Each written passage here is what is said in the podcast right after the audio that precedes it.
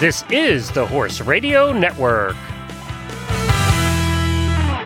This is episode 460 of the Stable Scoop Show. Please support our sponsors as they make this show possible. Our sponsors this week are horselovers.com, Sparkle and Boom, and you, our auditors. Our fascinating guest this week takes us back in time with stories of the Old West as we are joined by Dr. History. That's right, Dr. History is with us today. Plus, our horselovers.com product of the week is the Weaver Eva Sport Foam Woven Top Felt Bottom Pad. Listen in. You're listening to the Stable Scoop Radio Show, where hosts Glenn and Helena guide you through some of the horse world's most fascinating stories. Owning and loving horses means there's always a story to tell. It may be funny, exciting, or inspiring, but it will almost always be fascinating. Join us for the scoop each week as we tap into the stories that are woven into everything we do at the barn, at home, and everywhere in between.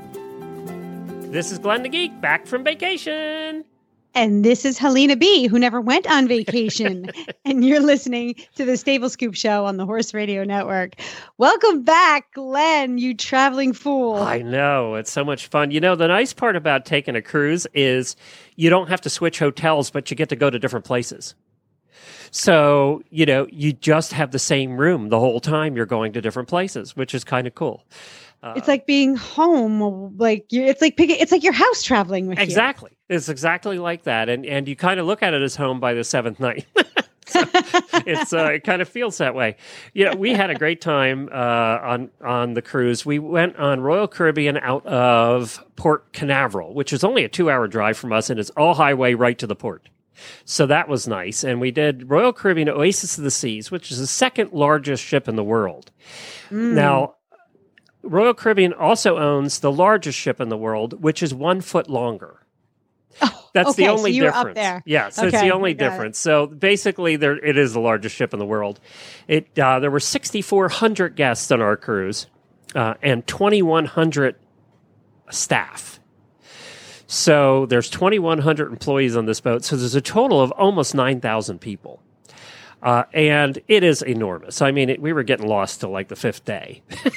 uh, every time we went someplace, we'd have to look at the map, which they have everywhere because people get lost all the time. Yeah, we we did splurge and got. I would get lost. Yeah, we did splurge and got a uh, ca- uh, a balcony cabin this time, which we'd never done before. And that was nice. And for a long cruise like this, it's nice to be able to open your door, hear the ocean at night, especially. We left it open all night, so we'd hear the ocean. And, and then in the morning, we had breakfast uh, delivered to the room every morning, and we had breakfast on the balcony every morning, which was, we never went out for breakfast. We just, we just did it on the balcony, and it was, that was lovely. That was really nice. We really enjoyed that. Um, I'm I'm getting a little dreamy as I'm listening to you. It was me. just, and we never. I mean, you eat because you get all the food you want. So yeah. they have buffets going all the time. And then we went to formal. We went to the main dining room every night. There were two of the nights it was formal. It was kind of nice to get dressed up again. I mean, how many opportunities you get? You have more opportunities than Jennifer and I do. Uh, but we got you know dressed up, and we dressed up almost every night we went down. And you don't have to; people don't. I love the getting dressed up part. Yeah. It makes you feel special and especially fancy. when you're like us. If I worked in an office every day and put a tie on every day, it wouldn't be as nice, right? It would be kind of like, oh, I got to do that again. But I don't, and you don't, and it's like, well, when you do get to get dressed up, it's kind of fun. It's wicked fun. Yeah. So it was neat seeing everybody all dressed up that you saw by the pool, you know, in their bathing suits all day. It was kind of neat. And it was funny when the ship of 6,000 people, I did keep running into the same people all the time, partly because they're in your on your floor, in your corridor, or wherever. But there are certain people when you're in a group that stand out to you for whatever reason. You know, well, you're probably also frequenting the same spaces on the ship that you like. Right. So if you have something in common, you know, if let's just say, for example, you you like the, the casinos casino? and they like the casinos, you're going to. I knew you were going to say them. that. well, because that's just an easy one, you know, like the pool. Certain somebody I I heard like the jacuzzi. Yeah, I did. I hit those. You know, day. Mr. Luxury Yeah. over there, living large. Well, it was funny because one of the things, and this is the reason we took a cruise this time. It's been the first one in like 25 years, probably. Um, it w- it forces you to relax. There's no other vacation that forces you to relax like a cruise because basically you're cut off from the world. So when you get on the boat, you had no choice. you relax. And I relaxed from the minute we walked on the boat. Jennifer took a day. She was kind of hyped up for a day and didn't sleep well the first night. But then after that, we were both in. I, I hate to say it, but we didn't think about any of you people at Horse Radio Network. We were we were we were definitely enjoying life, and and we needed that. It was really a brain break. Well, you sent me a picture. yes, You had to. You had to gloat a little. I did. that wasn't a horse radio network moment. That was if I had a little sister and I needed to gloat moment. yes, that was more like it. You're it.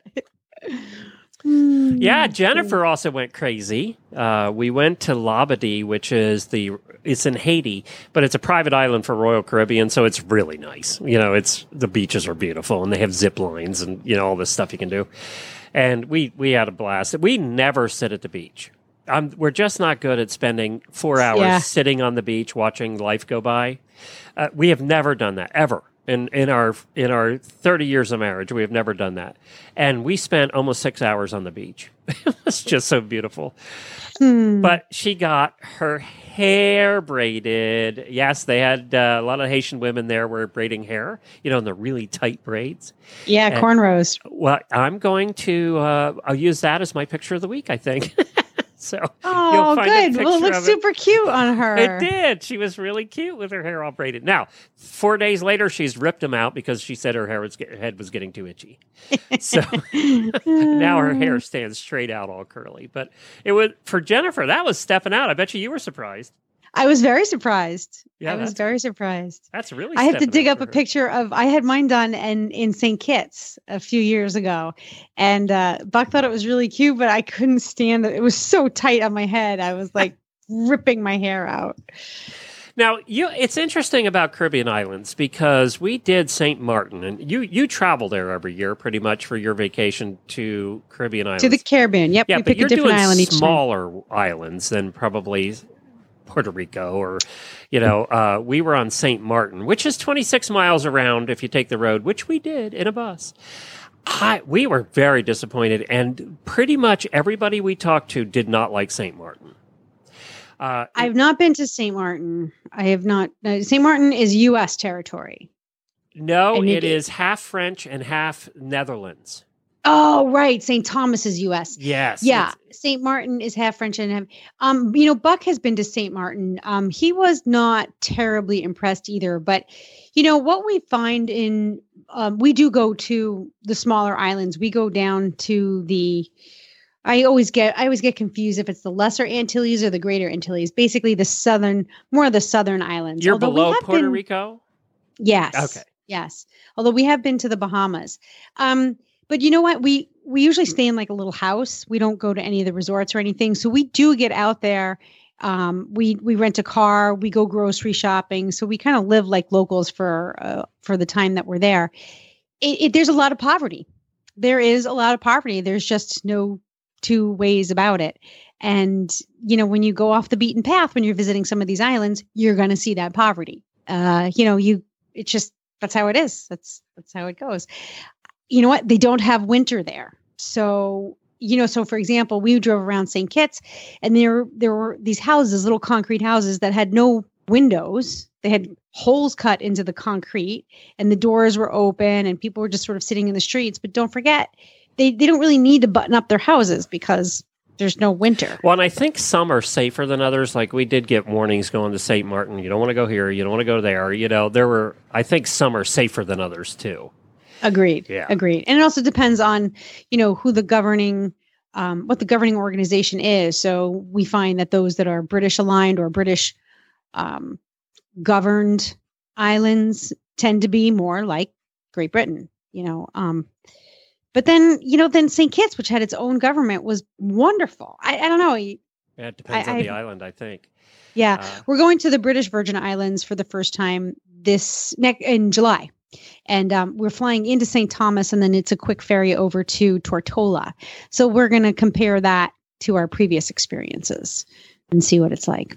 there you go. We did stop in Puerto Rico too. We like Puerto Rico. We'd go back to Puerto Rico. There was a- I've heard great things about Puerto Rico. Yeah, you know it's American, so I mean, they all speak Spanish. It, it is weird being in an American country that feels very American, Mhm. but everybody's speaking Spanish. That's kind of strange. Although it's getting less and less strange around the country all the time. But well, I'm intrigued by that the Spanish history. You know, so Yes. Puerto Rico seems to have preserved the, that Spanish history. Some of the other Caribbean islands, you know, the French fought with the English for it, and then they fought the Spanish, Right. and then the Dutch came in. So there's Well- there was a lot of strife, a lot and of that's St. Martin. strife. It's half French, half Dutch because they were fighting all the time, and they finally decided to stop fighting and divide it in half. You know, right. so right. you know that's but Puerto Rico's kind of like, you know, they came, they saw, they conquered, they settled, and now it's this sort of content little U.S. territory. I, I I'd like to go. Yeah, it was. Uh, it was. I would definitely go back. We'd go back there and stay in a resort on vacation, and then tour some more. We didn't get to do, do a lot of touring there because we were in uh, San Juan, and Okay. Old San Juan. Old San Juan. If you've been to the French Quarter in New Orleans, that's what Old San Juan's like. It Mm. looks like it. It, it. The one thing we noticed, it looks like it. It feels like it with all the shops and bars and restaurants and stuff.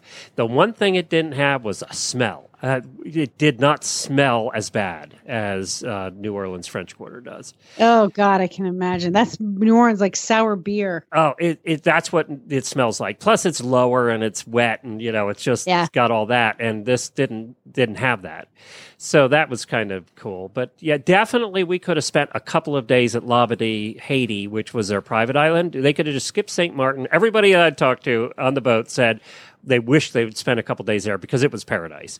And then a lot Oh. of the Haitians came over and worked there. They work at this island, and uh, how they get there, I don't know because it's all just mountains. I don't even know how they get there. Um, the only thing that's interesting, I don't know if you find this too, because you're not going to touristy places necessarily when you go down, is they are a very aggressive. When they have their stand selling stuff, they are very aggressive. And there was about a hundred of these stands lined up in Haiti, and you could not walk through there without without being mugged. With them trying to get you over, doing everything they can to get you over to their stands, including standing in your way. Um, so that was kind of the most uncomfortable part of that whole experience. But then we just learned to avoid him.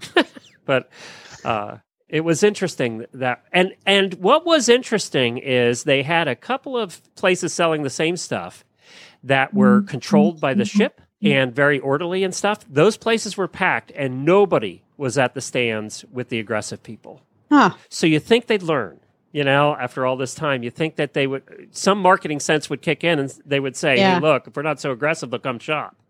There's Uh, got to be somebody who's buying it though, I guess, You or they wouldn't be there. right? Yeah, we didn't see it that day, that's for sure. Hmm. Uh, but it was interesting that way too. And then the food, you know, every cruise is like that. And I'm looking forward because Horse Lovers Cruise is our next one. We're going to be going with, it's going to be so much fun to go with friends. It was just Jennifer and I, which is great. And we like each other's company, but being with a whole group of people is even going to be more fun.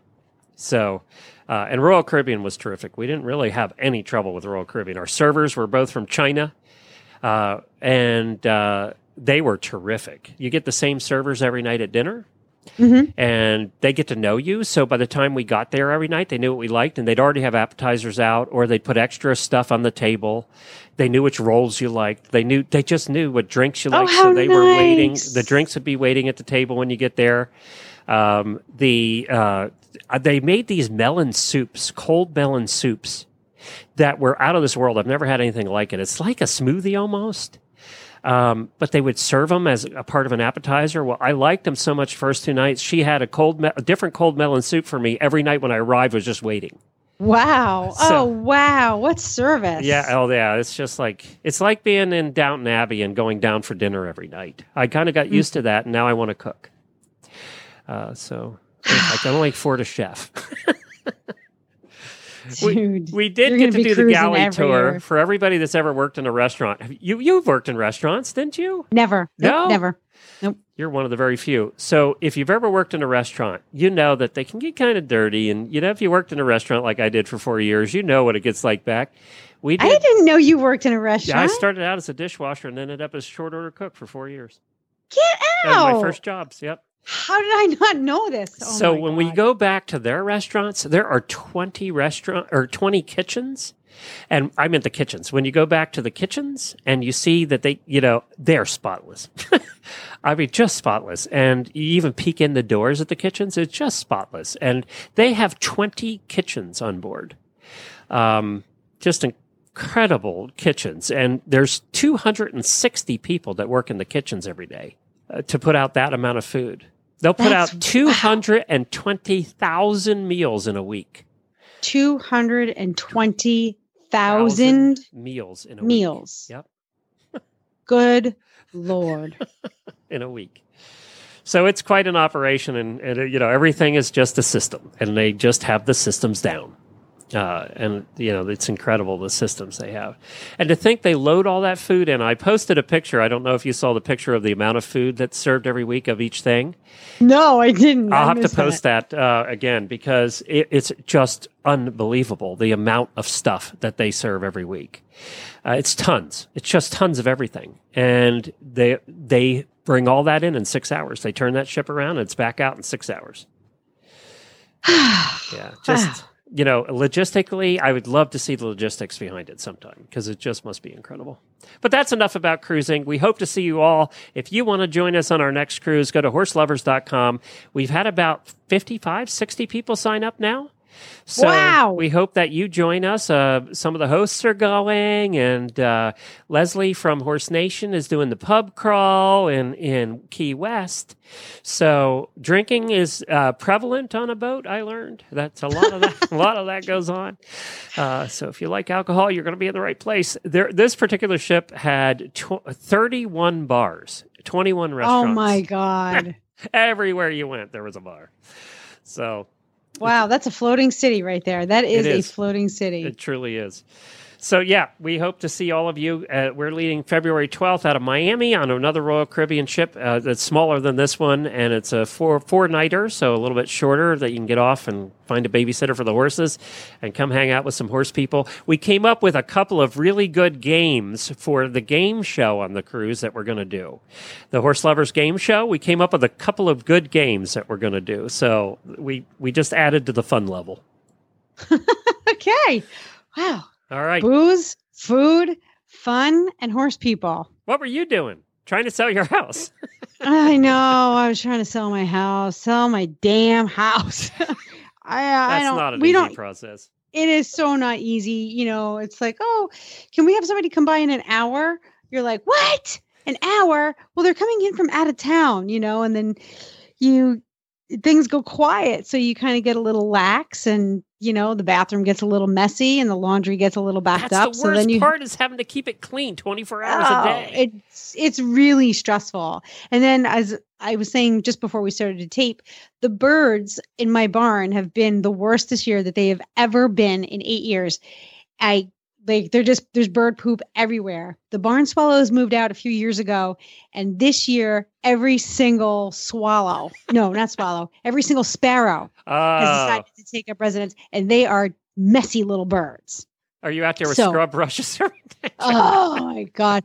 Hanging cds to keep them away. I don't know like i gotta get an air horn something. So it's really yeah it's hard to i have a teenager. Thankfully my husband is a dreamboat. In fact he cleaned most of the house yesterday for for us. What a love bug he is.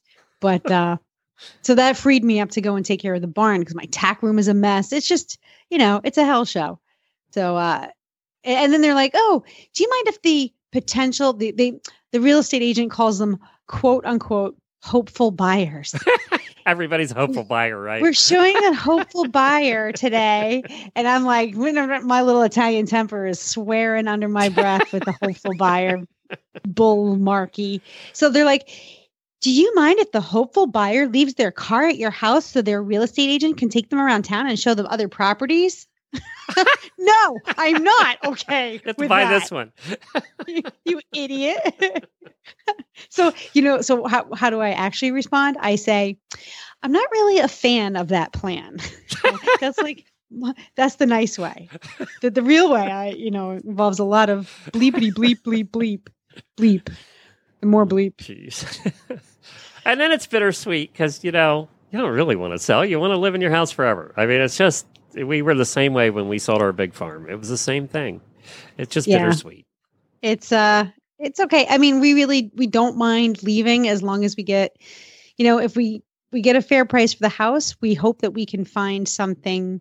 Um, really, all we're looking for is about three acres that, so we can keep the horses on it. But it's really hard because inventory is practically non-existent here, and land is very rare, very scarce in the Northeast. So it's expensive, you know. And we don't have a million dollar budget.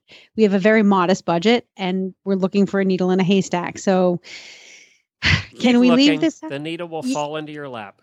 Exactly. The universe will take care of Yep. us. We can't get we can't get crazy about it, but anyway, so we're good. Just a little stressful. Well, if you want to help Helena out, she has a company called Sparkle and Boom. Perfect transition. Thank you, Helena. She has a company called Sparkle and Boom. We're going to hear a little bit about that. And then we're coming to our fascinating guest for this week. His name is Dr. History. Uh, his actual name is Ken Turner. We're going to learn more about him and what he does in just a few minutes. Well, hi, Dr. Ken Turner, Dr. History. Welcome to the show. Thank you very much for the invitation. I, I appreciate your uh, interest in what I do. Well, you know what? It's always fun to talk to another podcaster, especially one that's been around doing it for, for as long as you have. Uh, Now, let's first talk a little bit about you. It says you're a doctor. What are you a doctor of? Well, I'm a chiropractor. I retired three years ago and uh, just been able to travel and see my kids and grandkids. And uh, so just enjoying retirement, really. Well, how? Okay, so you're a chiropractor that's interested in Old West and history. How did that come about?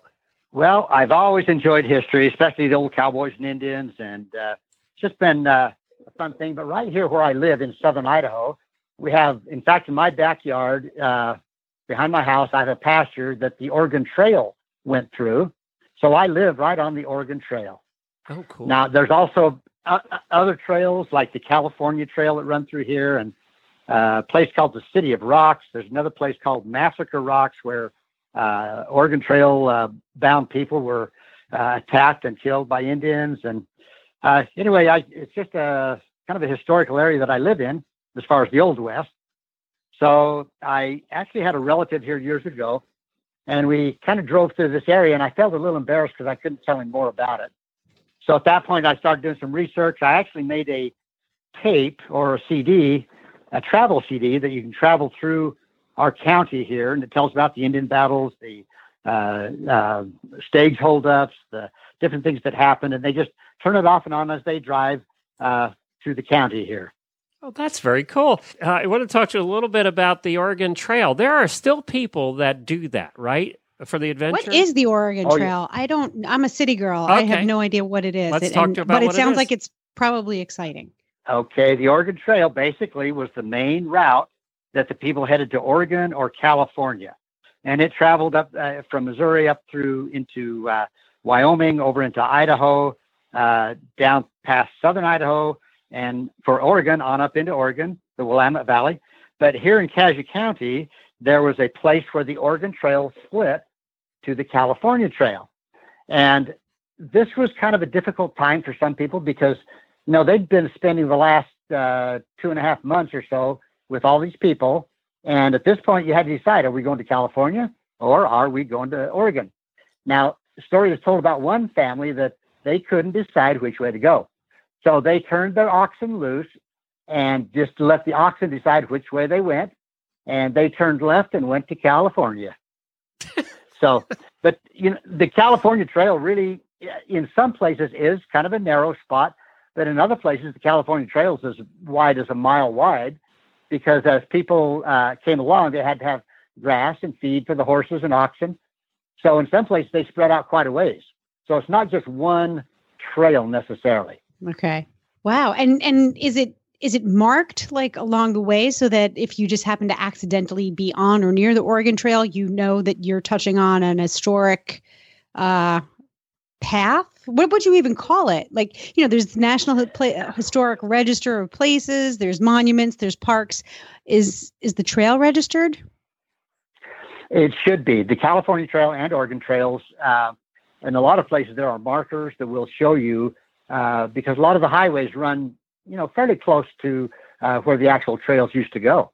Yeah, yeah. So usually you can find usually you can find uh, historic uh, markers and one thing and another to where the trails went. So That's so cool. There was Do a people go out with like metal detectors and look for like uh, artifacts? Oh, Do yeah. you find anything?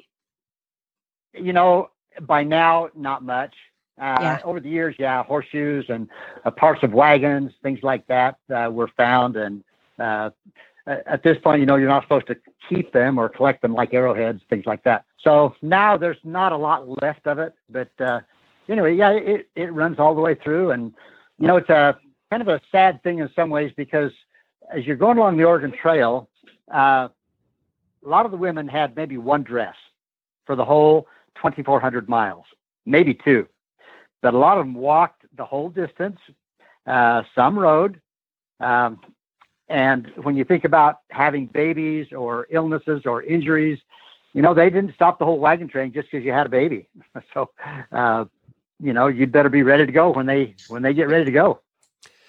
I just listened to your Right. latest podcast, Wagon. Tra- It's ironic that you're talking about that, called Wagon Train Women, and Right. these were Yeah. some tough women. We think the we think the horse Oh. girls of today are tough. I'm sorry, Helena. Oh yeah. These girls have you beat. Yo, no, I no doubt about it. No doubt. Having a Oh, baby that- on the go in the back of a wagon. right. Well, and then the other thing, you know, un- unfortunately, a lot of them died. I mean, sometimes kids, sometimes husbands, wives.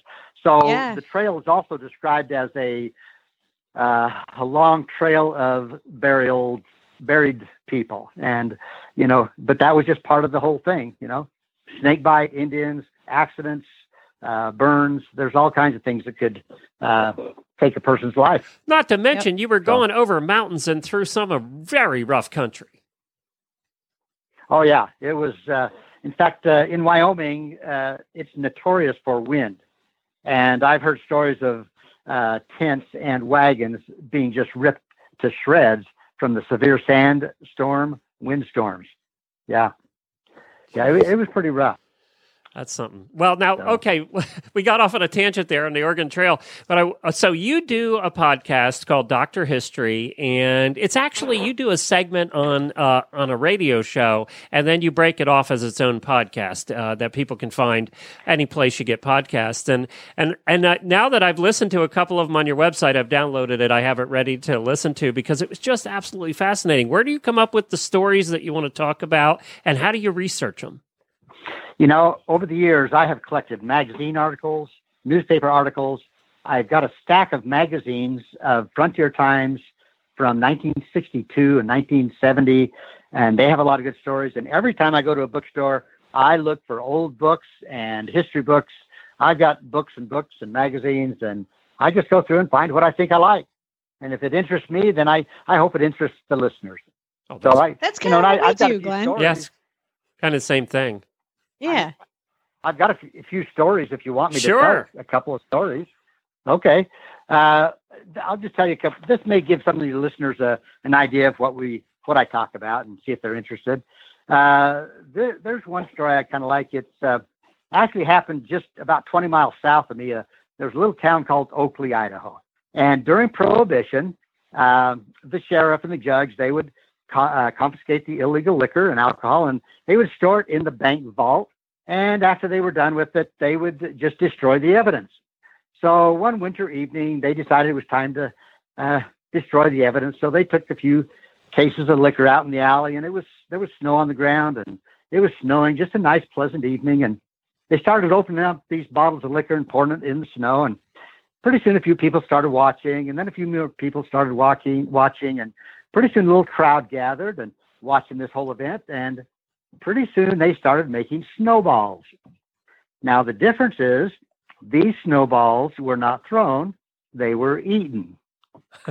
this is the original. This is the original snow cone, and uh, so you know, a note says that a good time was had by all. I bet. That's uh, yeah.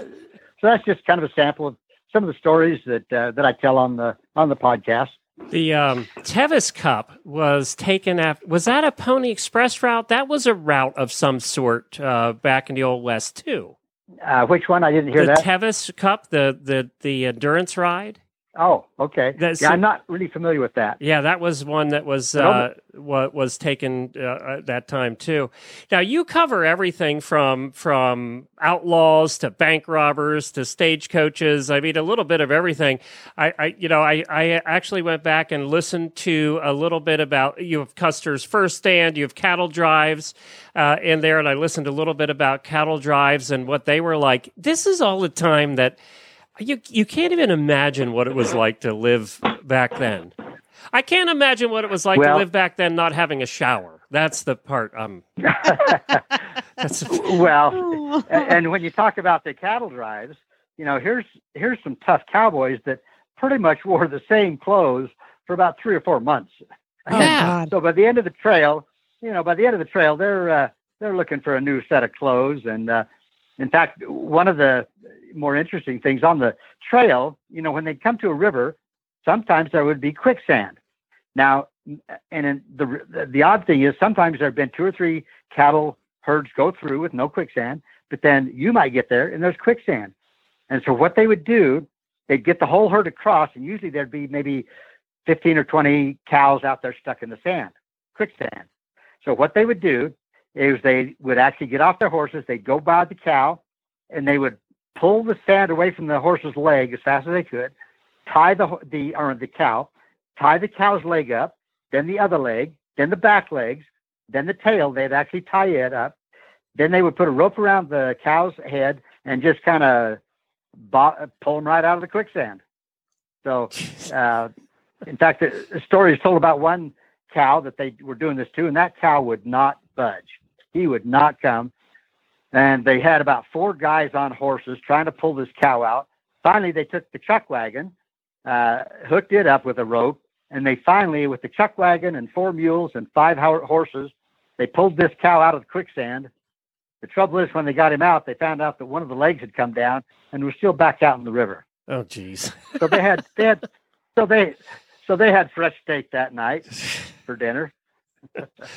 I, I, uh, the one story you did a long time ago. This is back in 2014 about Wyatt Earp, and yeah, you know, everybody kind of knows the story of the g- gunfight at the OK Corral, but that was kind of the story of the rest of the story of Wyatt Earp and what happened to him after.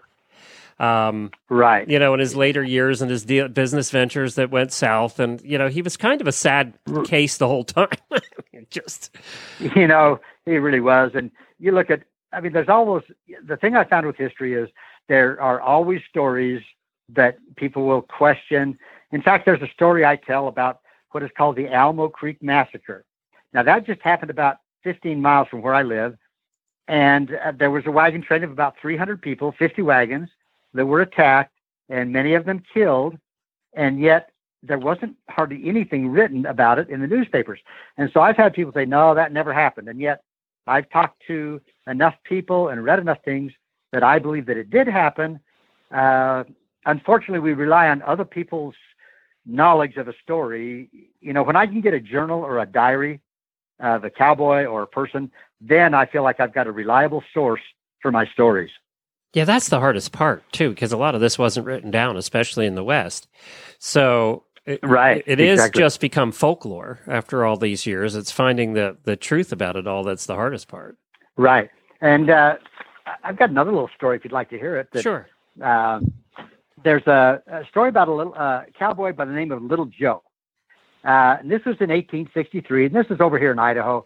And uh, Little Joe was kind of a strange guy, uh, kind of odd, kind of had a high pitched voice. And but Little Joe was a good cowboy with a rifle, a lariat, a six shooter, uh, and he actually tried placer mining, but he gave up and decided to do a little ranching and homestead. Had a few chickens and pigs and some cattle, and but you know, little Joe didn't hang around with the saloon crowd and kind of avoided social activities. But but little Joe uh, did a lot of reading by can- uh, lantern light, and he didn't care too much for his personal appearance. Uh, clothes were usually too big. His boots didn't fit all that good. But little Joe was a hard worker, and he took on any and all jobs. He wrangled sheep. He drove cattle, broke horses. Actually served on a jury. Well, winter of 1903 was a severe winter. It came early, uh, record low temperatures. Some cattle actually froze while standing. And I've actually heard stories of cowboys on horses where the horse actually froze to death while they were sitting on the horse. Oh God. But anyway, uh, yeah. So anyway, it was December, and Little Joe attempted, thought, well, he's going to move his cattle up to the Boise area. Uh, it could be a little warmer up there. Well, on his way, he uh, got pneumonia, and Little Joe died. So some of his friends, cowboys, went ahead and took his cattle up to Boise. And, you know, back then they didn't have any funeral parlors. So uh, a group of the cowboys began to prepare the body for burial, and that's when they discovered that Little Joe was Johanna Monahan. Wow. so you see, uh, the old, yeah, and I there's a couple of other stories about uh, women who everybody thought was a man, but you know, if you wanted to be a cowboy or something in the old west and you were a woman, that was about the only way you could do it is just to pretend like you were one. There's So- movies of like I think Yeah. there's movies of that.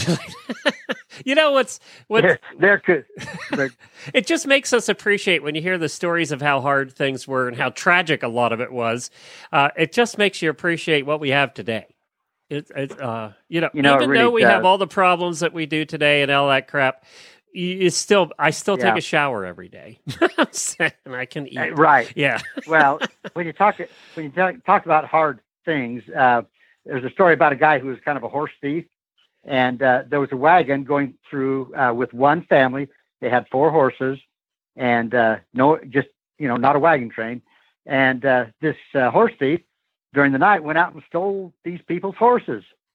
And so here they are, stranded, no horses, couldn't move. And uh, the guy went by two or three days later, and they were still sitting there. And in fact, the guy says, "I'll pay you if you'll go find who stole my horses." So he went and stole the horses back to the guy that he had uh, sold them to. Went back to the to the immigrant and sold them back to him. anyway, he felt sorry for the immigrants, to the, and uh, anyway, basically got the horses back to him after a little price. yeah, for a little profit. You know, yeah, I mean, uh, you know, everybody's got to make a little, a little money, you know. And a- actually, there's another guy. Uh, his name was Soapy Smith. now, Soapy Smith got that name because uh, uh, he would take bars of soap and wrap them, and he'd have a little crowd around him, and he'd put ten and fifty and hundred dollar bills supposedly in the wrapper. Okay, then he would sell the soap for five dollars a bar. Of course, what they didn't know is he didn't put any money in any of the bars, except for one, which happened to be one of his partners, who uh, was in the crowd and say, "Oh, look, I got a hundred dollars." And of course, nobody else did. But anyway, that was one of his scams. But then he went up to Skagway, Alaska, and uh, there he continued his profession of dishonesty. And uh, he actually set up a telegraph office. And you know, all these miners that were there wanted to send news home to their family, and so they had this telegraph office, and uh, people lined up to, and they had one of those little telegraph keys that they'd click, and uh, there was a wire that went out from the telegraph shack out into the forest. But what the miners didn't realize is that that telegraph wire only went out about oh three or four hundred yards. So Soapy Smith got a little money on that deal too. he was telegraphing to nobody. Right, Kind of like us when we exactly. first. Yeah, it's kind of like when we started shows, right? Uh, when we started our shows, we were Right. talking to nobody. it's like, Yeah, nothing's changed. yeah, yeah. All right. Well, that's great. it- it's just Uh, I want to tell everybody they can find it at dr-history.com is the website, dr-history.com. And tell everybody what radio show you're on and when that is. Uh, I'm on 12:30 a.m. Uh, in Burley, Idaho, at 10:06 on Tuesday mornings. But there again, like I say, you can uh, uh, go to the internet to Zeb Bell, and uh, he's the guy that we're, that I'm talking with. Right. He's a rodeo announcer and radio personality. he sounds but- like a rodeo uh, announcer. he has a great voice. Yeah. Oh, oh yeah, he was great. But uh, and on iTunes, if you just type in Doctor DrHistory.com or even podcast of the Old West, I usually come up right in there, and uh, you're more than welcome to listen to stories. I've got about 160 on there right now, and add another one every week.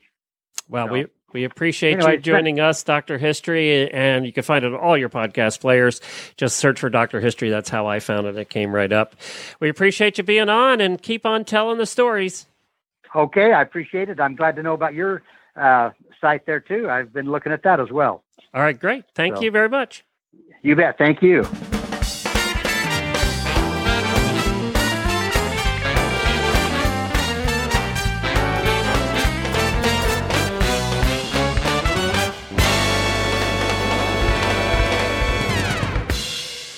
Up next, my favorite segment of our show, it's the Tack and Habit segment, sponsored by horselovers.com. And this week we have a product that's reviewed by listener Laura Berry. She's going to tell us all about the Weaver Eva Sport foam woven top felt bottom pad. What, Glenn? How do we keep getting these, these names? These word salad products. This better be a good one because it took me like 20 minutes to get that name out. Hi, Laura. Hi, how are you today? I'm great. You know, I don't ride Western, but looking at a picture of this saddle pad makes me want to go get a Western saddle. Tell us, do you Isn't obviously ride? Yes, really. Do you you ride Western? I assume. I do. I do mostly pleasure riding and trail riding. So, were you excited when this you uh, had the opportunity to review this product? Oh yes, I've been looking for a product like this for a while. Um, I had never had one in my price range, so to win one was very exciting. Wow, and it is pretty. So, see, I, I say it's pretty because I don't know what I'm looking at. But tell us uh, about the pad, what you liked about it, what could be improved, Sure. and how you used it. I'll tell you all about it here. Um, I'm actually in between horses right now, so I haven't actually used it on a horse. However, because I have done my research on these pads and I have used pads like them in the past, um, I can already tell you how it's going to perform on my horse. Um, it's got a wonderful thick pad. It's called the Eva Sport Foam Technology. So it's got that nice wool top of, you know, any pattern um, in the Navajo or Aztec patterns or whatever everyone calls them. And then underneath that is the sport foam, and that kind of helps get the moisture out of the pad easier and provides more airflow. Then it has that nice wool felt pad on the bottom. It's actually so nice. You can use this just by itself. You don't need to have another felt pad underneath it. But I think because it's so pretty, I would put one underneath it. That way I could make it last a little longer. But it seems to be well made, well constructed. It's got those leather side pieces so your saddle doesn't wear the the um, the top pad down. Mm.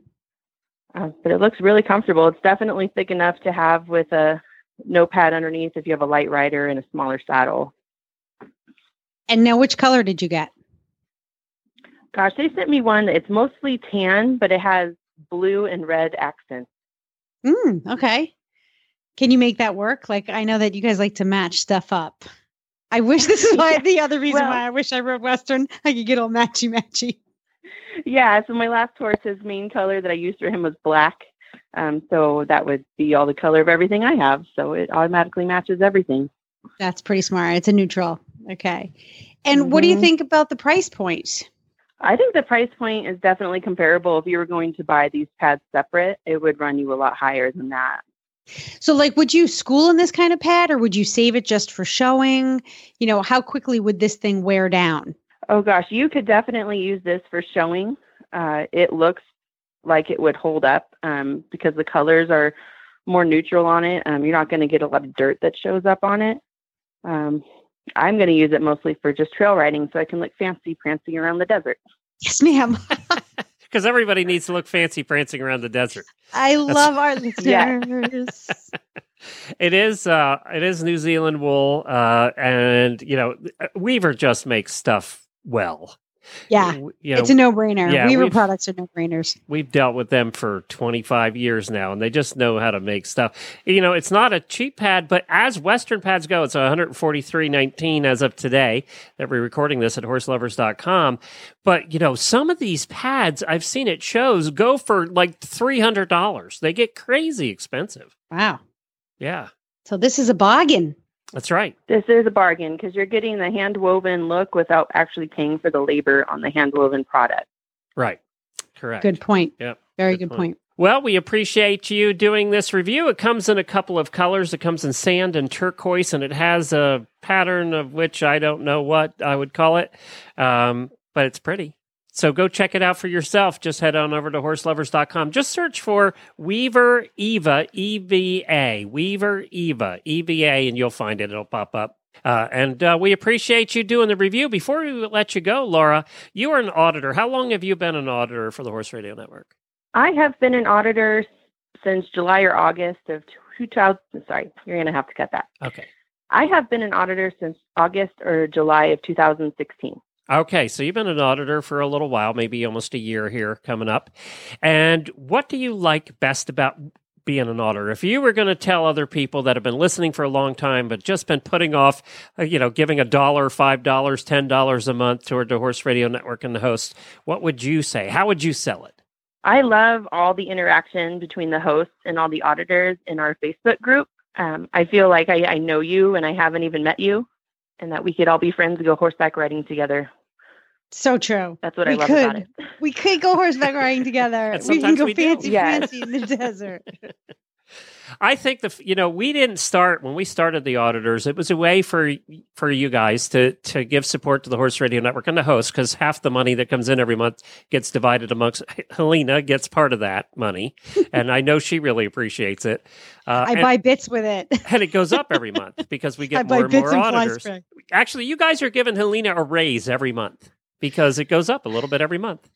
Um, so that's kind of nice. And we do that with our full time hosts like uh, Jamie and Reese and Philip and Wendy uh, and Helena. They get they get uh, half of that money every month. And it, you know, I think for Helena, you could speak for yourself, but I think it just for you it means a lot more than probably probably what we pay you because it's coming directly from the listeners. it's uh, you know what uh, there i love to i love my little horse radio network check when it comes in because it's the work that i love to do the most it's my favorite so it feels good to be able to um really honestly to buy fly spray and you know an extra bale of hay here and there it does help me support my horses but I, it's just so meaningful to me. It, it's like a lot of movie stars and rock stars say, I can't believe I get paid to do what I love. Well, I don't get paid as much, but I get paid to do what I love. So it is very special. Well, thank you for that, Laura. You're one of those. What I was going to say is the Facebook room wasn't even started when we did the Patreon of uh, the auditors in the first place. That kind of grew up. One of the auditors started the Facebook room, and Yep. now it's become the thing that everybody likes. It's kind of everybody's safe haven. They can talk about anything in there, and it's a happy, positive place. There's nothing negative in there. Would you agree with that? Totally. I would definitely agree with that. Yeah, It's like a family in there. It's like it's your family. it really yeah. is. I was in there the other day ranting because my horse was being he was behaving oddly. And I was like, ah. I thought he was rather acting like his mom, so I, I that's where I, what I attributed it to. You're fresh. And see, therefore, Glenn is like the big brother. That's right. If I had pigtails, he'd be pulling them every day. That page definitely is horses behaving oddly. Yeah. All of That's what horses stuff. do. Yeah. And and their owners whining about it. I found my tribe. You know what I've been surprised at actually in the auditor room and, and with the auditors and you guys with each other more more than us being involved. We're not involved with with a lot of the conversations that go on in there, most of them. Um, is the support system that's developed in there, but you guys also talk about life. And I get emails occasionally that says, I'm having this problem in life. It doesn't involve horses. Can I post it in there? And I'm like, yeah, I mean, you got, we're a family and that's what families do is support each other. And the fact that you all feel safe enough to do that is really impressive to the community that has, re- has evolved around the horse radio network. And, and that's all because of you guys. It really is. So I'm thanking all the auditors uh, through you, Laura. Thank you. We love you. Well, if you want to become an auditor, just head on over to stablescoop.com or horseradionetwork.com. There's a banner on there to become an auditor. Click on that. It'll take you to a, a website called Patreon, which is the one who processes everything for us. We wouldn't be able to process 250 small payments ourselves. It would, it just wouldn't be possible. So they do that. You can do anywhere from a dollar to $25 a month. And we have a lot of people that do $25 a month. There's different rewards along the way for mugs and hats and things like that.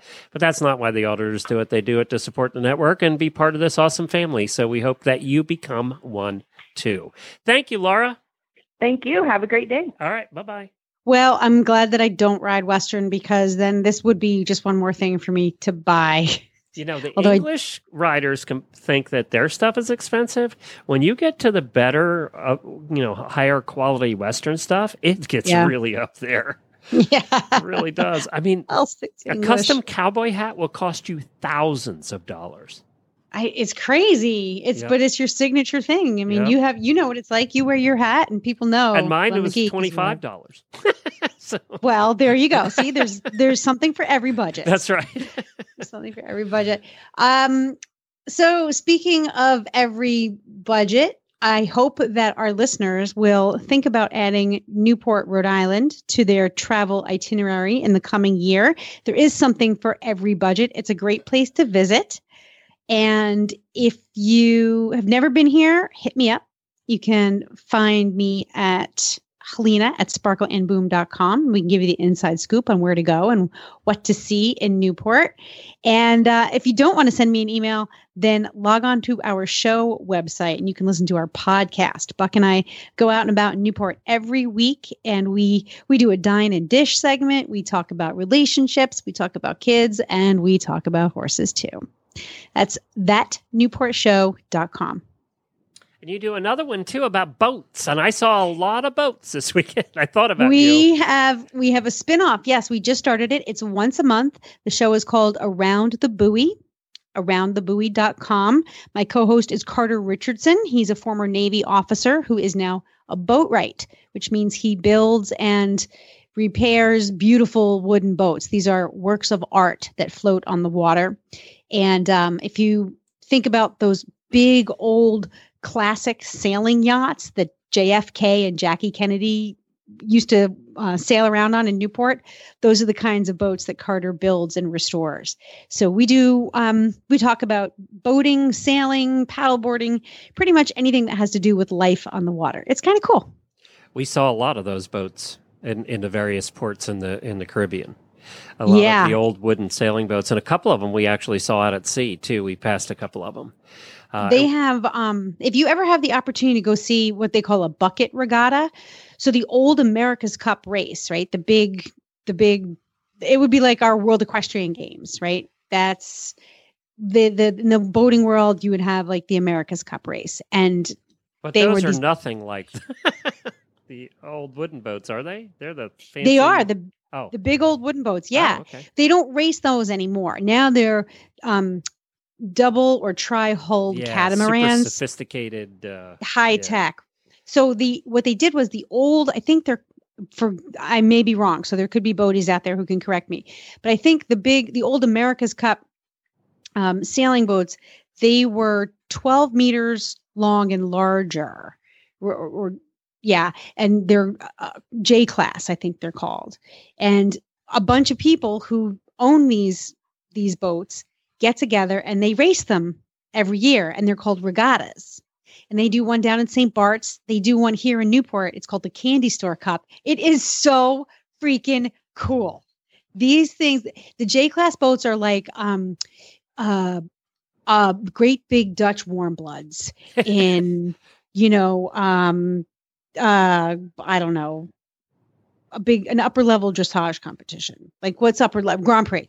Grand Prix dressage horse, J class sailing boat. Sailboat. Yeah, cool. clearly I know nothing about boats. That's why you're hosting the dressage boat podcast. dressage horses.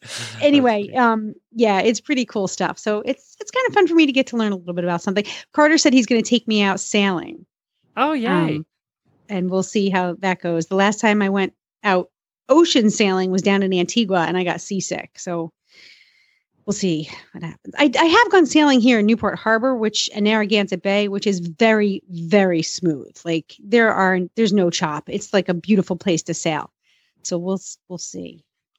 It's Well- funny because he was like the first time I was on a horse, or he said the last time he was on a horse, he got bucked off and hit the ground, and I was like, well, the last time I was on a sailboat, I got seasick. you So, might want to consider that little behind the ear patch before you go out. you know what I did? I got the Sea-Bands. You know the ones, the Yeah. acupressure bands. They're awesome. Did they work? Yeah, they do. Yeah. We saw a lot I've of used- people on the cruise with the little patch behind the ear, uh, Oh. which is like the Oh. Dramamine, only it comes in through the patch. You know. Well, you know, D- does it make you drowsy No, well, they were walking around, so as opposed to being dragged. as opposed to being laying on the floor in the middle of the hallway. Well, Uh, The- sometimes the, the the anti seasick pills that they give you, whether it's Dramamine or something else, will knock you on your butt, and you'll stay there for like three days. I'm not It's sure the the- patches have the same because it puts it out in such small doses all the time. Okay. And you, you, I think you leave the same patch on for like the whole cruise. There were a lot of people with them, but apparently they are not cheap. wow. Uh, yeah, I don't. Yeah, I Huh. di- we didn't have a problem at all because a cruise ship that big, you don't even know you're on the water. Yeah, I've been Uh, on cruise. uh, yeah, okay. you just, I mean, they're they're made to stabilize. So you know, we, and we didn't have any rough weather at all, so we didn't really have any seas to speak of. But Yeah. a sailboat, I think anybody's going to get sick if the if it's choppy. Well, we were yeah, we were in a racing sailboat outside of we were in the Atlantic Ocean. We weren't even on the Caribbean side. We were on the Atlantic side, and there was some chop. And I was like, "Holy crap! this is this is like a being. Was like being on a roller coaster, and you keep dipping. You know, it's not like the the one you. So my stomach kept flipping over, and I was like, "All right, hold on a minute here. I got to get myself right." That's what But they you- have the side of boats for, is to puke over. yeah, I did. I puked over the back of the boat. I went behind the captain. I'm like, "Get out of my way." yeah, he's seen that before. He did. He was like, just go and do. He said, it was like, do it downwind, or he's like, do it to the to the lee side. I'm like, what's the lee side? He's like, the direction the wind is blowing. oh, yeah, that'd be Okay. bad. he didn't want to mess up his boat. no, it's funny. That's funny. It's the same with uh, we. I've flown in small airplanes, and my friend Bob used to have, or used to still does have his uh, pilot's license, and we used to, he was one of our boarders, so he'd take me up all the time, and we used to take some of the boarders, some of the kids, the teenagers up, and some could handle it, and some could not Mm, in a small plane. It's a different experience. It really is. yeah, All right. Well, thank you, everybody. You can find that Newport show. What's the name of your network again? The Sparkle and Boom Podcast Network. Okay, Sparkle and Boom Podcast Network. And uh, we want to remind you that if you're a new listener to the show, or if you're a fan of Heartland, we haven't talked since then. We've had our most downloaded episode in history uh, a couple Fridays ago. Uh, it was where we had Amber Marshall, who is the star of Heartland, on. And we, it's Gracie loves that show. Oh my God. It was the most downloaded. They advertised it everywhere, and it, it's tens and tens of thousands of downloads on that one Oh, episode. jeez. It was just went crazy. So if you missed that, go back to Horses in the Morning and search. Just go back about two weeks. Uh, you'll find it was on a Friday. You'll find the Heartland episode with Amber Marshall. She was a terrific interview, by the way. An absolutely lovely person. She said we, we, we were supposed to have 15 minutes. She stayed a half an hour. We just had a blast. She had a blast talking about horses and stuff. And she's truly a horse girl, and she lives on a ranch, and she's just lovely. So if you haven't had a chance to listen, she's the star of that show, Heartland. Go back and, and take a listen to it. It obviously is popular. So Grace watches it. Loves it. Yeah. Loves, loves, loves it. She's like, Mom, it's so cheesy, but I love it. yeah, that's what everybody says. They get sucked in by it. Yep. Uh, yeah, we Jennifer and I tried it. We just you got to apparently get through like the first. You got to go back to the beginning, get through like the first four episodes. It's on Netflix. yeah. and it, they're in their eleventh year. It's the longest running drama in Canadian television history, wow. and it's about horses. so there you go. The uh, Canadians, man, they're doing everything right these days. So we were able to get the star on, which thanks to Denise, our guest booker. Good job, Denise. And it, it was a fun interview. I, I enjoyed it immensely, and apparently a lot of other people did too. So Grace should go back and listen to that one. I think she'd like it because Okay. you get to hear the real life of uh, of uh, Amber Marshall, the the star of the show. Cool. That's it. Thank you, everybody. Thank you, everybody. There will be more next week. Until then, happy scooping.